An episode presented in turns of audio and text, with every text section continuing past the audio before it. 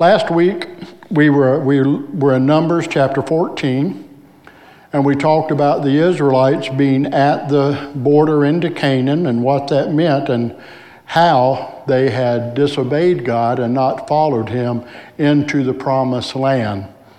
Today, we're going to jump about 40 to 60 years later. We're going to cover that much time as we're in the book of Joshua and the 40 years have passed. That generation that didn't get to go in because of their disobedience has, has passed from the earth. And they're now ready to go in again. And they're at that doorway once more. Moses has passed away. The book of Deuteronomy closes out with Moses dying, and he did not get to go into the land of Canaan not because he wasn't unwilling, but because of another situation in his life that God said, You'll not go into my land. But God did take him up to the peak of Mount Nebo and let him look over and see the land that he had led the people to. But then Joshua takes over. Joshua, one of the spies who said, We need to obey God, he and Caleb said, We need to go into the land. And so now he has become the leader of the people. And so we're going to look at the book of Joshua, and I hope you have your Bibles. It'll be on the screen, but there's nothing like the having your own word. And uh, there's a movie, and I'm planning on us looking at it uh, later this month called Jesus Revolution. It's about the Jesus movement in the 70s. And when the preacher gets up, Lonnie, he gets up and he says, Everybody got your word? And they all raise and hold up their Bibles. And it's uh, great. So, I, you know, I want you to bring your Bible, even though we put it on the screen, because there's nothing like reading out of your word. But we're going to look first at three passages in the book of Joshua, starting in chapter 3, and we're going to see how God has provided. Chapter 24, we'll get to in a minute. Joshua has recounted to the people all that God has done and then challenged them. We're going to look at three of those situations. In Joshua chapter 3, at verse 3, they're standing at the edge of the River Jordan. They're on the east side of it. They're across from the city of Jericho and it's time for them to go in. And so God gives them the command. He tells Moses to have the priests get ready with the Ark of the Covenant. And if you remember from uh, previous lessons and sermons, the Ark of the Covenant represented God. It held the tablets that God had given Moses, it held some other uh, items in there, and it represented God, and it was holy. And so it was on a uh, had the long poles. The priests would carry it on their shoulder. And so God has commanded them to go. Let's start at verse 1 in chapter 3. Early in the morning, Joshua and all the Israelites set out from Shechem and went to Jordan, where they camped before crossing over. After three days, the officers went throughout the camp, giving orders to the people when you see the ark of the covenant of the Lord your God and the priests who are Levites carrying it, you are to move out from your positions and follow it. Then you will know which way to go, since you have never been this way before. But keep a distance of about a thousand yards between you and the ark, and do not go near it. Then jump down to verse 9. Joshua said to the Israelites, Come here and listen to the words of the Lord your God. This is how you will know that the living God is among you, and that he will certainly drive out before you the Canaanites, Hittites, Hivites, Perizzites, Girgashites, Amorites, and Jebusites. See, the ark of the covenant of the Lord of all the earth will go into the Jordan ahead of you. Now then, choose twelve men from the tribes of Israel, one from each tribe. And as soon as the priests who carry the ark of the Lord, the Lord of all the earth, set foot in the Jordan, the water flowing downstream will be cut off and stand up in a heap. And that is just such a tremendous account. Most everyone, Christian, non Christian, Bible believing, know the story of Moses leading the people out of Egypt and how God parted the Red Sea and they went across on dry land. There's been movies, live and cartoon. People know the story whether they believe it or not. But there is this other occasion where God parted a river. And the Bible tells us that the River Jordan, it was harvest time, and at that time it was in a flood stage. So it wasn't a mere trickle, it was a raging river at this time. And yet, when the priest carrying the Ark of the Covenant stepped foot into the water, it parted. And it didn't just part a little ways. The Bible is very specific that it heaped up a long ways off at the town of Adam in the area of Zarethan. And I think it's uh, just important that God put that kind of detail in. And as you continue to read the chapter, you'll read that the pagan people in the area knew that that had happened and it put fear in their hearts of the God of the Israelites that this water had parted. But it's also critical and important to note they didn't part until by faith they stepped into the water.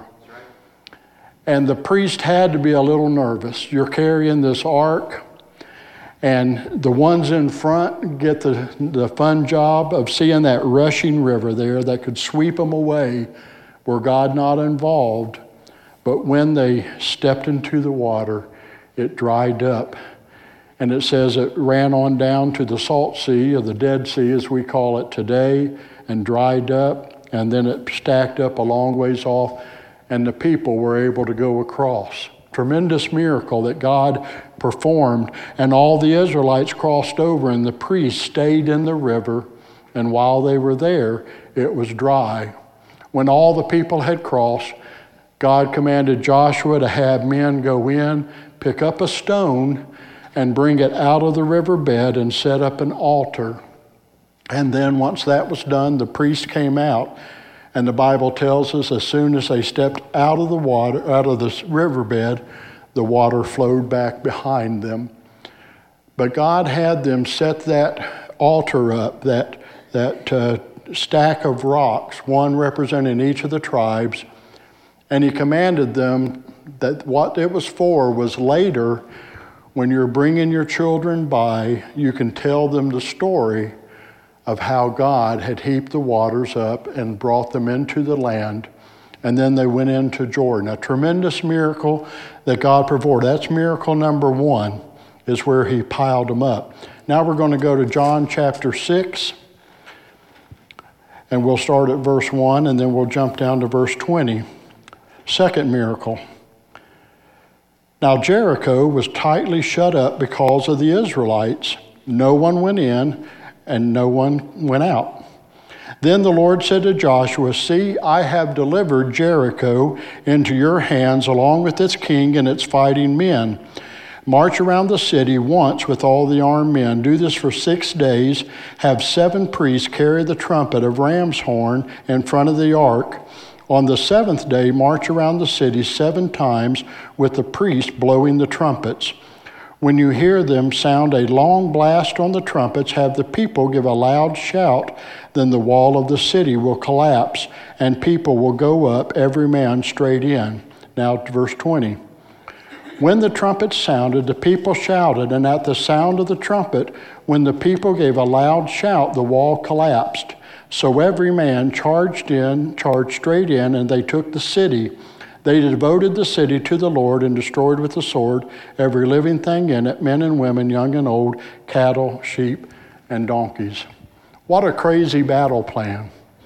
That's not how you do battle. You do battle by getting big, strong men and you give them good weapons and you, you set them up and, and they attack each other. And of course, a lot of times in those days, they would just be out in an open field and go at it. You didn't have snipers, you didn't have uh, tanks to shoot, can, uh, shoot shells a long ways off. But here God says to march around the city and make some noise and do that seven times. But God did that.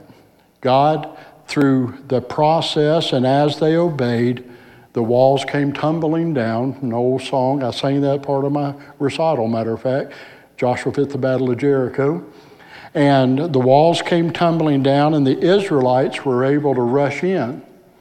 The Israelites uh, had by this time formed an army, and they had kinsmen from the east side of the Jordan River join them.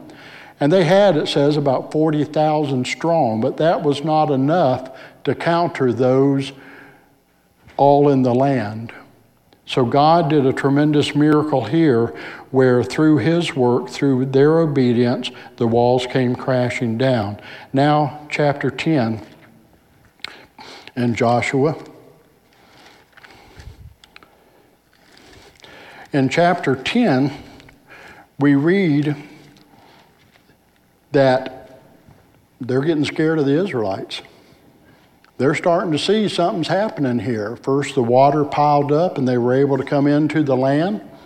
Then the great city of Jericho fell. In between our readings here, the city of Ai fell. And now they're looking at the city of Gibeon. So they started thinking they were getting a little smarter. So five kings came together to band their armies together to come against the Israelites. So let's pick it up in 10, verse 7. So Joshua marched off up from Gilgal with his entire army, including all the best fighting men. The Lord said to Joshua, Do not be afraid of them. I have given them into your hand. Not one of them will be able to withstand you. After an all night march from Gilgal, Joshua took them by surprise. The Lord threw them into confusion before Israel, who defeated them in a great victory at Gibeon. Israel pursued them along the road going up to Beth Horon and cut them down all the way to Ash, easy for me to say, and Makkedah, as they fled before Israel on the road down from Beth Horon to Azekah. The Lord hurled large hailstones down on them from the sky, and more of them died from the hailstones than were killed by the swords of the Israelites. Again, God did another miracle. The Israelites had to be engaged. They couldn't just sit back, twiddling their thumbs, waiting for God to do anything. They had to go to battle. They had to be ready. They had to go in and, and do the work of the warriors and the fighters. But yet, it was through God's intervention with the hailstorm that it tells us that actually more were killed from the hail than the soldiers killed. So God did another miracle there in that battle. And so, throughout the book of Joshua, and it's a great book to read if you hadn't read it, and it's, it's, a, it's a great, just a great read that keeps your interest to go through and see what God did in their lives. God had done these miracles over and over again as He had promised He would. He was ready to do this back in the Numbers account when he first led them to the land of Canaan and wanted them to go in. God had his plan in place, he had everything set, he was ready to bless them with the land. But because of their unwillingness to believe, because of their unwillingness to follow what God had said, they ended up wandering in the wilderness, and that generation of able bodied adults died in the wilderness, unable to go in. So we're at this point now, and God is now being tested to do what He said, and He does it over and over again in a miraculous way and in a way that the people can know that it's Almighty God. And as we have seen and said, the pagan leaders in the area realized they had a powerful God on their side the God of the Israelites. They thought very nationalistically about the gods back in that day. They, they thought that each nation had their God.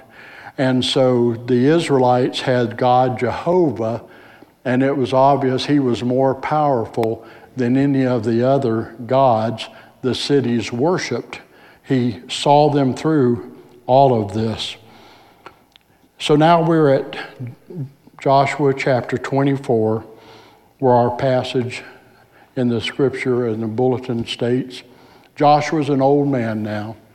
Some 20 years have passed since they went into the land of Canaan, and they've possessed the land. They've driven out the other occupants before them. They still have some work to do. Joshua says in 23 there's more to be done. But they, they are in the land. They've settled there in this land that was given to them, this land that was promised to them some 500 years earlier to, the, to Abraham when God called him out of Ur of the Chaldees. So he, remind, he begins by reminding them of the promise that God gave Abraham those 500 years ago. And he reminds them how God brought them out of Egypt after their 400 years there and under the oppression they were suffering, that he raised a leader, and that leader, Moses, went before Pharaoh, challenged him, did the plagues to where Pharaoh finally said, Fine, get out of here. And then God defeated them as they changed their mind and came after them. And so now they're at this place where they should have been. And so, in summation, Joshua says to the people to fear the Lord and serve him faithfully. But Joshua also calls the people to be honest in their choice. And this, there's a 24:15 is a well-known verse we'll get to in just a second. But this passage here is, is, is just so interesting to me because Joshua is very direct with the people. He challenges them directly. Perhaps, uh, as we can sometimes do as we get older, we don't worry about what people think anymore. We just say what's on our mind. But Joshua is also being very truthful and prophetic to them when he challenged them to be sure and choose who they serve. It was up to them. There were other gods. They'd seen the gods in the area. They knew what the other people did, and they saw what their God did. And so, there in that verse, Joshua challenged them if, if it seems right to you to follow the Lord your God who has done these things, then commit your way to him. But if it seems better to you to, do, to follow the pagan gods of the area. If you think that's a better way to go, do that. In other words, he was calling them to integrity. Not just to go along with the crowd, not just to, uh, to, to agree with Joshua, but to choose for themselves who they were going to commit to. So let's pick it up at Joshua chapter 14, 24 14, excuse me. Joshua has recounted now what God has done for him. Verse 14 Now fear the Lord and serve him with all faithfulness. Throw away the gods your forefathers worshiped beyond the river and into Egypt and serve the Lord. But if serving the Lord seems undesirable to you, then choose for yourselves these days whom you will serve. You know, Jesus talked some time later, let your yes be yes and your no, no. Which I, I, I take to that phrase say what you mean, mean what you say. And that's what Joshua is saying here. Be honest in your assessment. If serving the Lord seems undesirable to you, then choose the other gods. Whether the gods of your forefathers served beyond the river or the gods of the Amorites in whose land you are living. And then Joshua makes this famous pronouncement, but as for me and my household, we will serve the Lord. That is a popular plaque. Sue and I have a little brass plaque that has the last part of 15 on it uh, to, to have up in our home that we make as a prayer in our lives. As for me and my house, we will serve the Lord. But it gets interesting. The people go on. The people answered, Far be it from us to forsake the Lord, to serve other gods. And they profess, It was the Lord our God Himself who brought us and our forefathers out of Egypt from the land of slavery. So they acknowledge they were under oppression and performed those great sights before our eyes. They were eyewitnesses. Some of these were children at that time, but they've now grown up and they remember and they know the stories. He protected us on our entire journey and among all the nations through which we traveled. And the Lord drove out before us all the nations, including the Amorites who lived in the land. We too will serve the Lord because he is our God. Oh, Joshua should have been busting at the vest.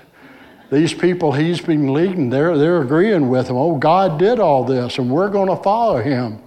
But is that what Joshua does? No, not quite. Joshua says to the people, You're not able to serve God. He is a holy God, He is a jealous God. He will not forgive your rebellion and your sins. If you forsake the Lord and serve foreign gods, He will turn and bring disaster on you and make an end of you after He has been good to you. So He doesn't let them off the hook. He's really challenging them. Okay, you can't just give lip service here. You've acknowledged all that God has done. You're praising Him. You're saying you're going to serve Him, but be warned. If you take this stance and then turn away from God, He'll take His hand off of you. Verse 21 But the people said to Joshua, No, we will serve the Lord. Then Joshua said, You are witnesses against yourselves that you have chosen to serve the Lord. Yes, we are witnesses, they replied. Now then, said Joshua, oh, here's where the rubber meets the road. Now then, says Joshua, throw away the foreign gods that are among you and yield your hearts to the Lord, the God of Israel. And the people said to Joshua, We will serve the Lord our God and obey him. On that day, Joshua made a covenant for the people, and there at Shechem he drew up for them decrees and laws. And Joshua recorded these things in the book of the law of God. Then he took a large stone and set it up there under the oak near the holy place of the Lord. See, he said to all the people, this stone will be a witness against us. It has heard all the words of the Lord has said to us. It will be a witness against you uh, but if, if you are untrue to your God, then Joshua sent the people away, each his own inheritance. After these things, Joshua, son of Nun, the servant of the Lord, died at the age of 110, and they buried him in the land of his inheritance. So he really lays it out to them. And they really have no excuse.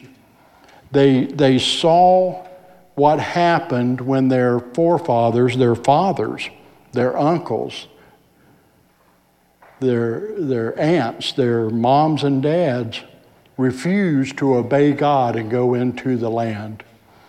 They wandered in the wilderness. God provided for them, He took care of them. God takes care of His people even when they disobey. But they did not receive the blessing God intended when He intended for them to have it. And so they had seen this, and in some ways, not even having faith, they just cognitively could have said, hey, it's smarter to obey God and go into the land. It doesn't mean that all of them had this deep, great faith. They just knew what happened if you didn't obey God, and so they went ahead. And we can find ourselves that way today that we act out of a sense of tradition, out of a sense of a habit to serve God, but it's not necessarily grounded in deep faith. And so Joshua is challenging them here. He's saying, now, now, wait a minute, before you go on and do this commitment, before you swear your allegiance to God, understand that if you do not follow your word, if you do not keep your vow, if you do not obey God, then He will, uh, in my words, remove His hand from you. He will come against you. And that happened. They eventually, they did keep turning away from God, and God did eventually carry them into exile. So Joshua is laying them out, laying it out to them as much as he can be sure you understand what you are saying. Be, un- be sure you understand the ramifications of your commitment. And they assert that they do, that they realize God had, had worked to provide for them, protect them, to bring them into the promised land, and they commit themselves to serve the Lord. And So Joshua accepts that, and then he gives them more decrees about how they should live. God won all those battles for Israelites by his intervention and his miraculous powers. That happened some thousand years ago, but God wants to do that today. We still have challenges today. The challenges haven't gone away.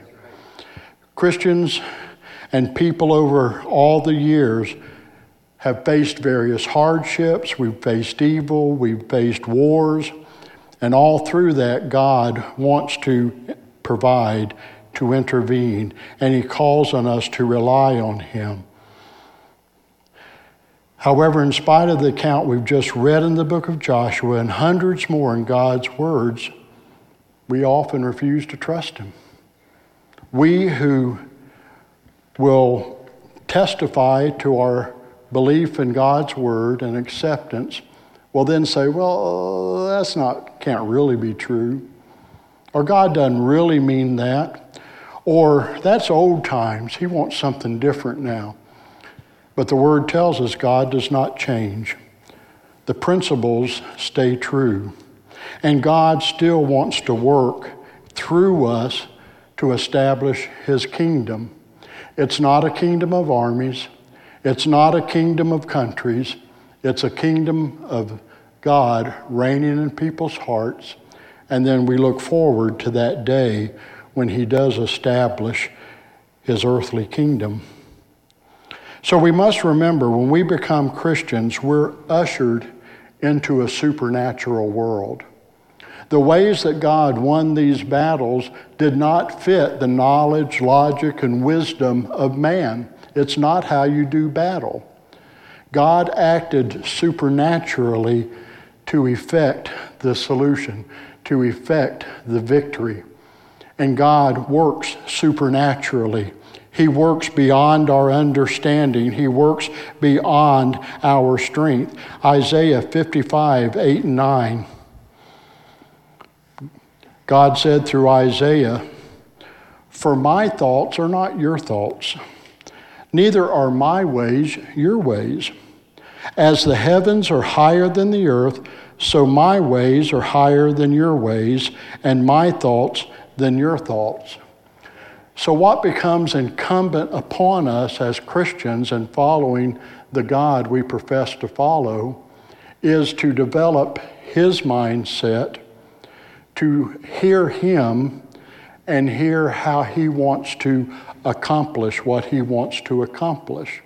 It doesn't mean we check our intelligence at the door or those, those kind are skills that we've gained, but we say, Lord, how do you want to use what I know and can do to further your mission? God's ways are not our ways, His thoughts are not our thoughts. And God wants to tell us that. If we look at Jeremiah 33 3, God says through Jeremiah, Call to me, and I will answer you and tell you great and unsearchable things that you do not know. As we face these challenges before us, whatever the challenge is, our main challenge given by Christ is to share Jesus Christ with our community. As we talked about some time back in Acts 1 8, Go ye therefore to Jerusalem, Judea, Samaria, and the uttermost parts of the world of the world. Jesus, one job, you know, I like those. I like those memes you see on Facebook from time to time. You had just one job and you failed.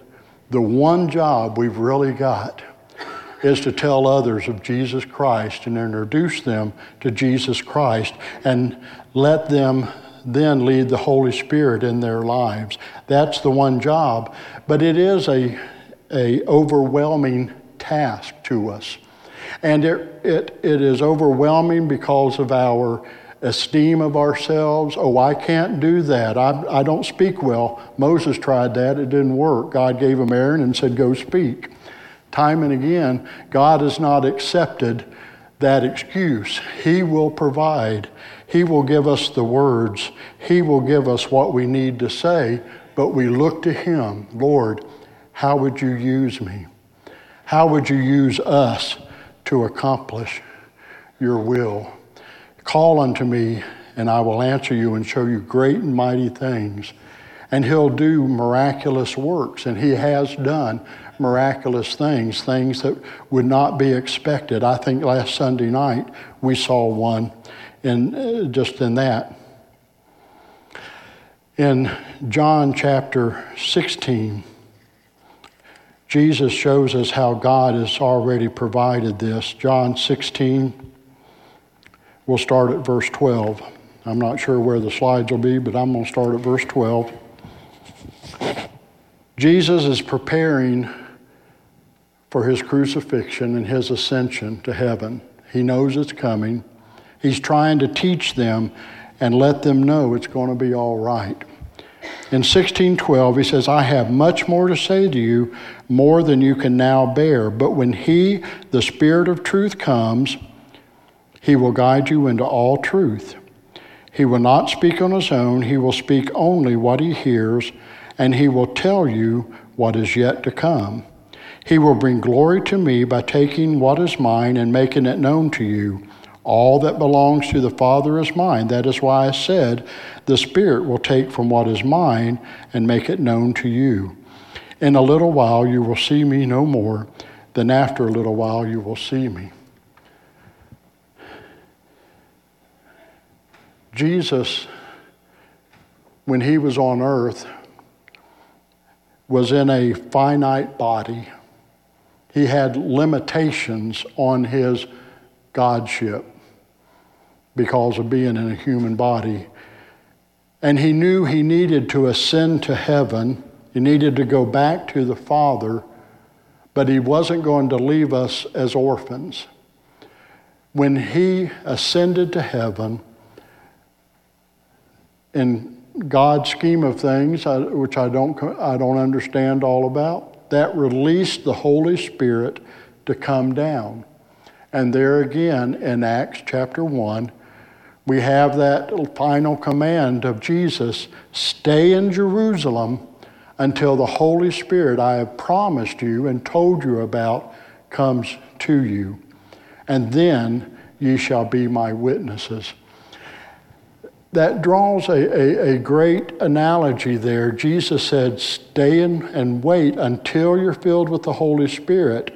When you are filled with the Holy Spirit, you shall be my witnesses. In other words, don't go out in your own strength. They had walked with him for years. They knew the stories of Jesus. They had lots they could tell about him that they did later. But Jesus is saying, don't go under your own strength. Wait until you are filled with the power of the Holy Spirit. Then you shall be witnesses eventually to the whole earth. And so we no longer have to wait. Now, when we accept Jesus Christ as our Savior, the Holy Spirit is immediately available to us. He immediately infills us, indwells us, and immediately, as Jesus taught in John 14, 15, and 16 especially, he imbues us with wisdom and knowledge and power of God Most High. He speaks the things he hears from God to us. He tells us how we need to go, how we need to accomplish a task, how we need to move together. That is the work of the Holy Spirit. And God has provided that for us. He has provided the Holy Spirit through that faith in Jesus Christ, and it is incumbent upon each one of us. And so we have Joshua's challenge before us each new day. Each morning as we awake, we really have that choice. If you believe you're better off following your own mechanisms, your own knowledge, your own strength, your own way, then do that. Be honest about it. Don't give lip service to God and then do what you want. But if you recognize the work Jesus Christ has done in your life, the sacrifice he did for you, his death on the cross, taking your sins upon himself, carrying through the grave, releasing you to have fellowship with the Father, and sending the Holy Spirit to infill and indwell you, then choose to serve him and ask him, What would you have me to do? Choose ye this day whom you will serve. We need to do that every single morning because we tend to have poor memory, we tend to be forgetful, we tend to need that reestablishment, that recommitment. As we are in this body and every body of Christ, we have different people, different viewpoints, opinions, different knowledge. How can they come to agreement to move forward in serving God? By listening to the Holy Spirit. How can God's people overcome disagreements and factions? By trusting God's leadership. Not expecting people to follow me or you, but all of us seeking to follow Him. That's how we do that. By trusting in God's leadership through the Holy Spirit. How can God's people be victorious in this world? By following the Holy Spirit's leadership. But to do that, each one of us must surrender our will to God Almighty. And each morning we say, Lord, I am your vessel. Use me. Show me who to speak to. Give me the words you need me to say. Empower me to live the life you've called us for thousands of years ago, before the Israelites, God was searching for someone who would faithfully follow him. I really believe, although I can't show you verse and scripture for this, but I really believe in that time, the time of Abraham, that God was issuing a call. God's call is universal. It was Abraham who heard and obeyed and followed. And because Abraham followed and obeyed, he was made the patriarch of a great nation, a nation that did become more numerous than the stars in the sky and the sands on the seashore. God today is still issuing that call. Who will serve me? Who will proclaim me? Who will obey and receive the blessings I want to pour out on their life? Who will obey and receive this abundant life that I came to give you?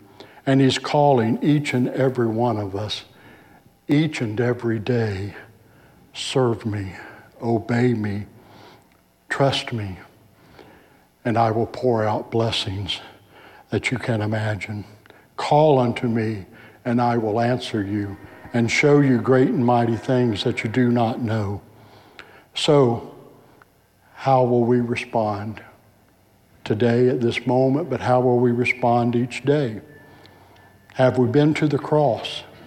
Have you received Jesus Christ? That's the first step of the Holy Spirit coming in. Have you been to Calvary? We're going to sing that song. Do we acknowledge all that God has done in our life, or do we take credit for our success? Do we realize the times He's protected, provided, and poured out His promises on us, or do we think we're charmed or just extra good looking or extra capable? Will we surrender our will to Him today and commit to following His direction in our life? God is always calling, waiting for us to respond.